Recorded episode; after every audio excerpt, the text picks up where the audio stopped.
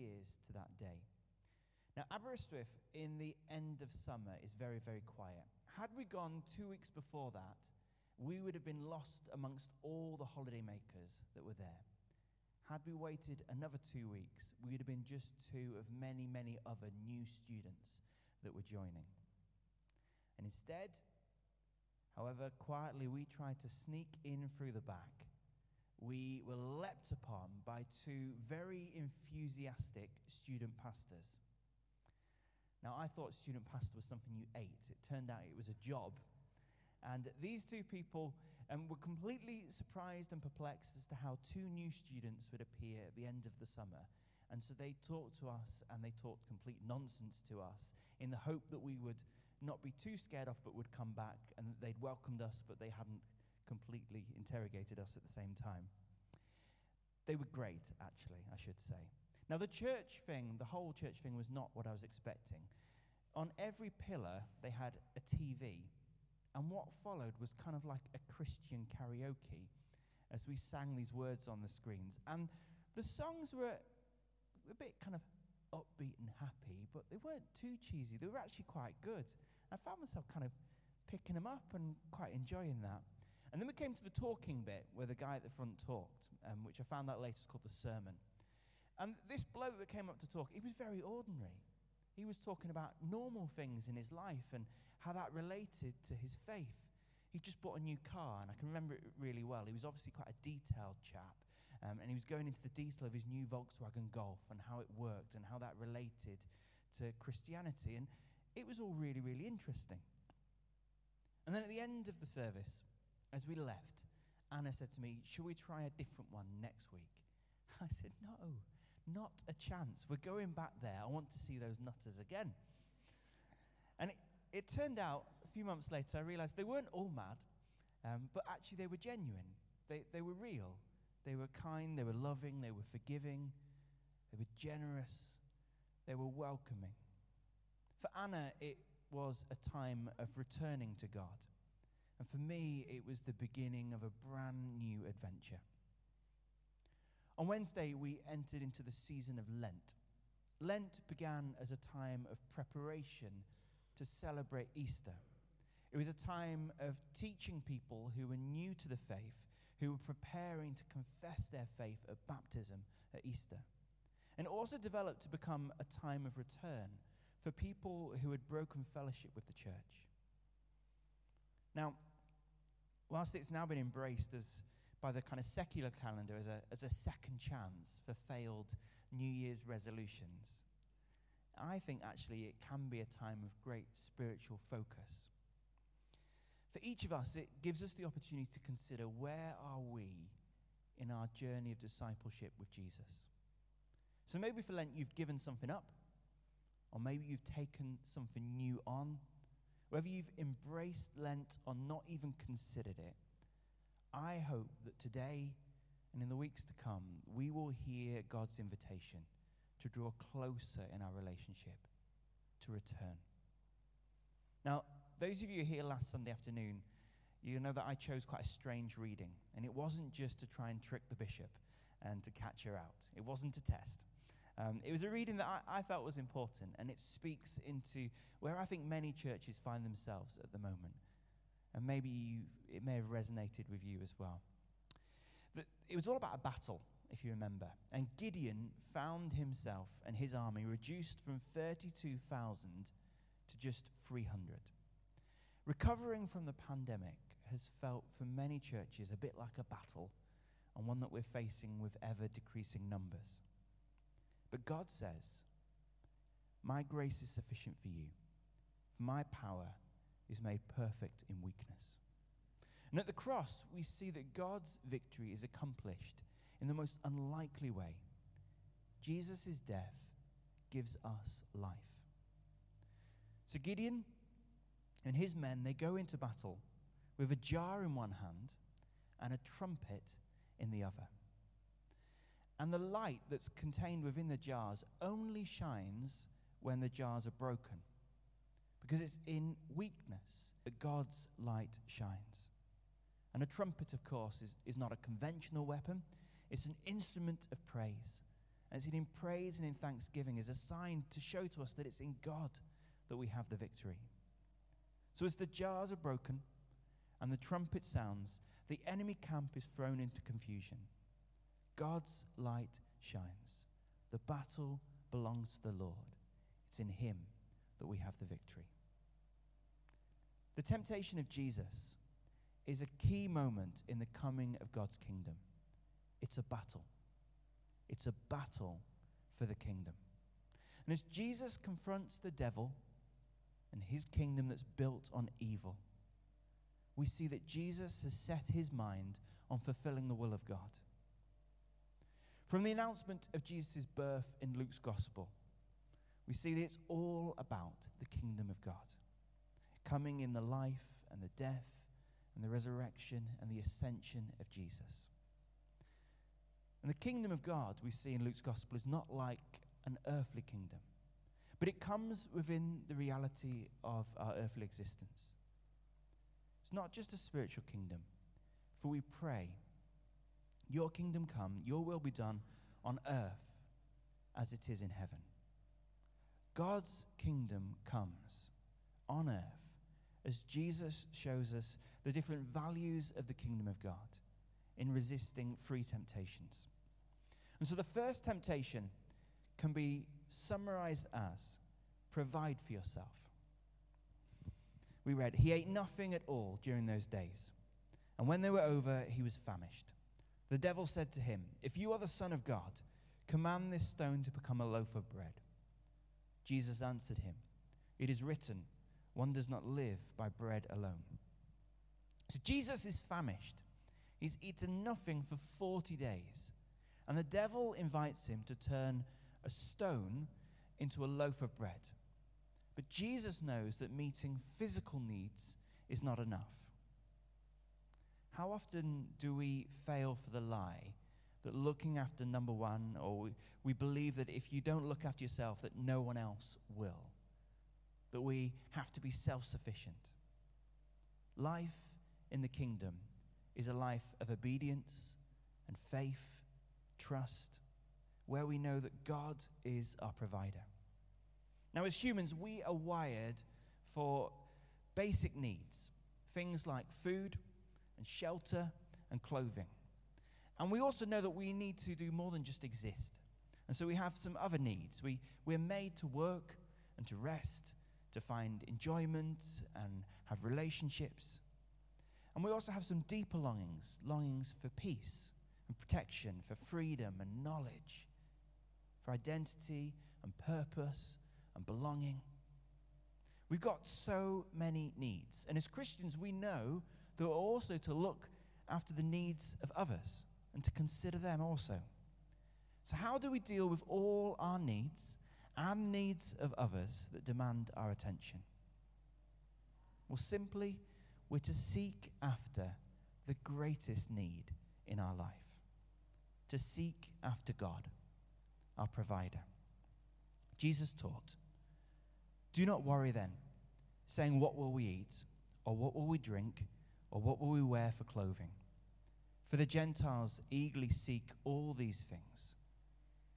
But your heavenly Father knows that you need all these things. But seek first his kingdom and his righteousness, and all these things. Now, the second temptation can be summarized as promote yourself. Then the devil led him up and showed him in an instant all the kingdoms of the world. And the devil said to him, If you, to you I will give their glory and all this authority, for it's been given over to me, and I will give it to anyone I please. If you then will worship me, it will all be yours. Jesus answered him, It is written, Worship the Lord your God and serve him only. So the devil offers Jesus glory and authority over all the kingdoms of the world. We live in a culture where people want it all and they want it now. Many people are tempted by instant gratification and quick fixes the fastest route to the top is promoted and glorified, be it reality TV stars or social media influences. Self promotion is seen to be the norm, and people will create false and alternative versions of themselves in order to get to where they want to be. And in order to cling on to positions of power, we will find even those in the most important positions in society will lie to stay there. When we promote and enlarge ourselves, we forget about the needs of others. But Jesus resists the shortcut that's offered by the devil. He doesn't want earthly power as he comes to enable people to worship and to serve God. And so Jesus taught an important principle of the kingdom, stating, For all who exalt themselves will be humbled, and those who humble themselves will be exalted. In Philippians 2, we read, Jesus humbled himself and became obedient to the point of death, even death on a cross. Therefore, God also highly exalted him and gave him the name that is above every name, so that at the name of Jesus every knee should bend in heaven and on earth and under the earth. The third temptation can be summarized as prove yourself. Then the devil took him to Jerusalem and placed him on the pinnacle of the temple, saying to him, If you are the Son of God, throw yourself down from here. For it is written, He will command His angels concerning you to protect you. And on their hands they will bear you up, so that you will not dash your foot against a stone. Jesus answered him, It is said, Do not put the Lord your God to the test. So the devil invites Jesus to prove his position and his status as the Son of God. And we can be tempted sometimes to prove our caliber as a Christian by doing more and more rather than resting in God's grace. Resting in our status as loved and adopted children of our Heavenly Father. We're no longer slaves to fear. We are children of God. Now, Jesus has to trust God to reveal his true identity at the right time. And the moment he will do that is at the cross. And even at the cross, Jesus is tempted again to use his power to save himself. As the mocking cry is made to him, If you are the king of the Jews, save yourself. But Jesus, once again, doesn't give in to temptation. See, we see in Jesus He's the new Adam. These three temptations in the wilderness parallel what happened in the garden with Adam and Eve. Jesus resists temptation and he reverses the fall from Genesis chapter 3. Provide for yourself is the temptation that Adam and Eve give into when they eat for the tree. Promote yourself is the temptation that Adam and Eve give into as they desire to become like God. Prove yourself is the temptation to show others what you've done, as Eve turns to Adam and offers him the fruit. The serpent's tactic in the garden is to cause Adam and Eve to mistrust God's word. And as Jesus reverses the fall, he answers the tempter with scripture. Now, the devil tries to to the, in the third temptation by misusing and twisting Scripture. But Jesus correctly interprets Scripture with Scripture. Now, in Luke chapter 3, verse 38, which is the verse that's immediately before our passage, Luke concludes a long genealogy, a long list of names. And that list of names begins with Jesus and it concludes with Adam Son of God. And then our passage begins. As Jesus resists the temptations that Adam fell into, we see that the fall is being undone and God's rule reestablished. Through Jesus, the restoration of intimate relationships with God is possible. Once again, we're able to walk with God in the garden. And then our passage concludes like this When the devil had finished every test, he departed from him until an opportune time. That opportune time comes in Luke chapter 22, verse 3, when Satan entered into Judas. And what looks like Jesus' defeat in his betrayal and in his death, we see is actually the greatest victory. Because on the cross, Satan is decisively beaten. And so now, like a dying serpent, he lashes out to kill and to steal and to destroy. But in Jesus, we have the victory. In Jesus, we have the fullness of life. And Jesus' first healing in Luke's gospel is an exorcism which serves to confirm his power over the devil. Then later in Luke 10, Jesus says, I watch Satan fall from heaven like a flash of lightning. Now, Luke 10 describes Jesus sending out the disciples to proclaim the kingdom with signs and wonders. And Jesus used this phrase I watched Satan fall from heaven like a flash of lightning when they returned with joy following the success of their missionary journey. Now, I don't believe Jesus there is talking about when Satan was first cast out of heaven. Those of you who are into grammar and all the rest of it, he's speaking there in the imperfect tense. So, what that means is he's saying, I was watching. I was watching Satan fall.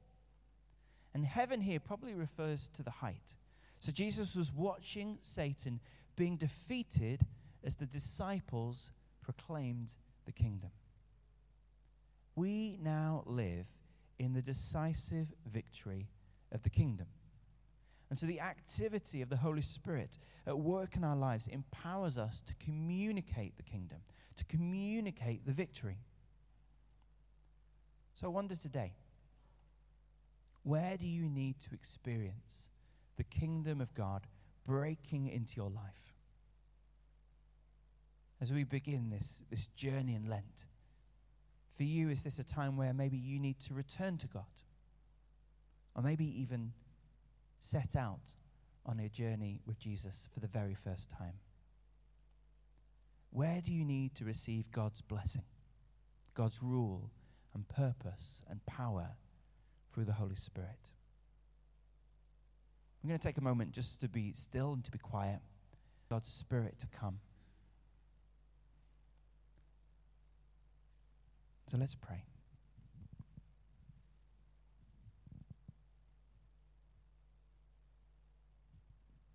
Jesus, we thank you that we have the victory in you. Jesus, we thank you that you have died for us to take our sin away, that our relationship would be restored and healed. And we thank you that you empower us with your Spirit to proclaim the kingdom. And then, when every time we do, Satan falls. As we invite you now, come, Holy Spirit, come and fill us afresh. Speak to us, Lord, for your servants are listening.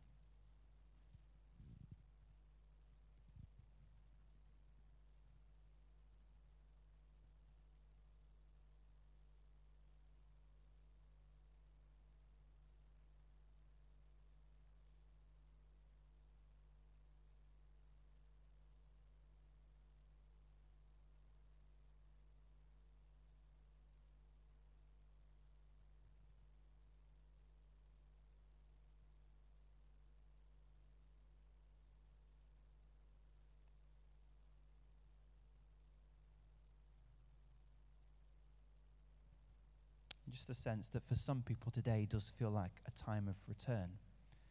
I'm just going to pray. If that's you, I'm going to pray for you now. Lord, we thank you that however far we may have wandered, that as we return, you come running with arms outstretched.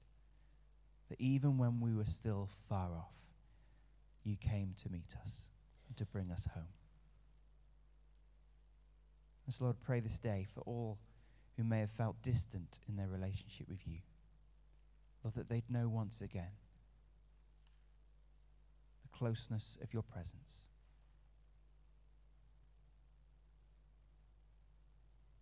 The nearness of your Spirit. So come, Holy Spirit.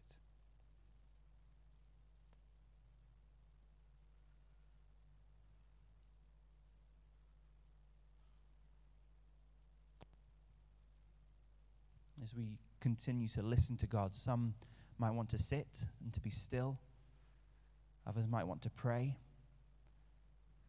others might want to stand and to sing.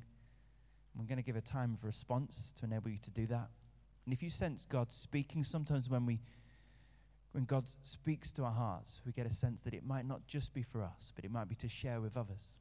And if you sense God speaking today, uh, come forward and just let either myself or Sue know, and we can share that. Uh, it might be that God wants to encourage someone else here through a word that He wants to give to you.